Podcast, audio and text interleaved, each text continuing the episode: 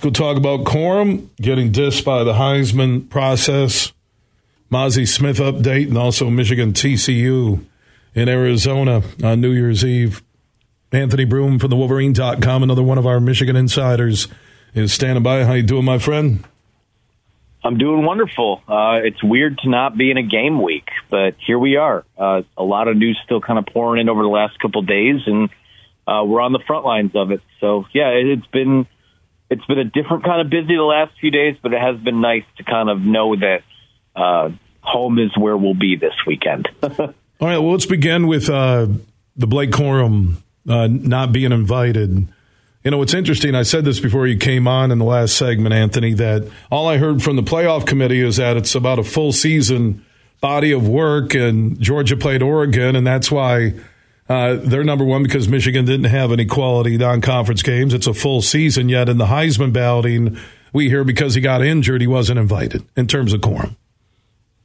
Yeah, I the the Heisman Trophy becoming an extension of the Davy O'Brien Award for best quarterback in the country is, uh, you know, again, no, all there are four great players that they'll choose from to give that this award to on Saturday, but you know, to me, the Heisman Trophy is it's a rising tide. You know, it's an award for a guy that is, you know, the the rising tide that lifts all boats and wills his team to victory and has the production to match it. So in that regard, like, uh, you know, Max Duggan, one thousand percent deserves to be there. Uh, Caleb Williams, I think when you look at how terrible USC's defense was uh, in that Pac-12 title game, probably even more of a, a reason why uh, why Caleb Williams might have a stake to the claim. But um, you know, we're not.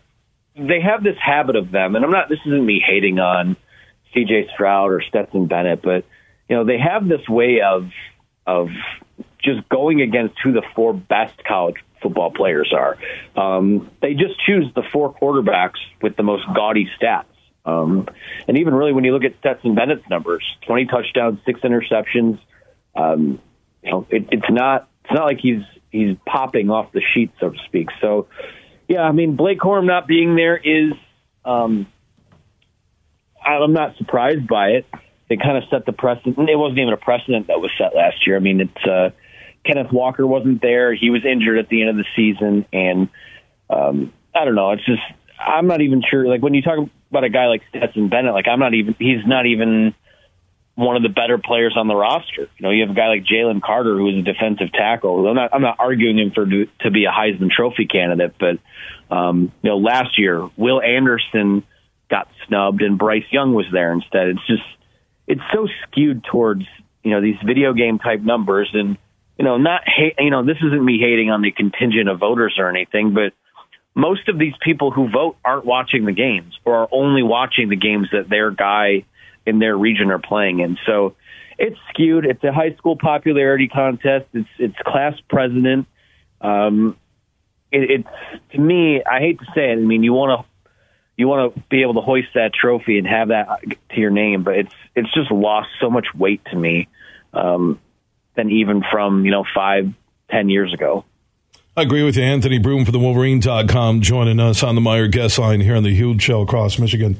Uh, the Mazi Smith update from MLive.com. First, I got the story wrong and said he had 24 rounds loaded uh, in a Glock 19, and then they had to correct their story, which has been part of this circus with Mazi Smith ever since the story broke, where he's arrested, wasn't arrested, uh, detained, wait a minute, pulled over, speeding.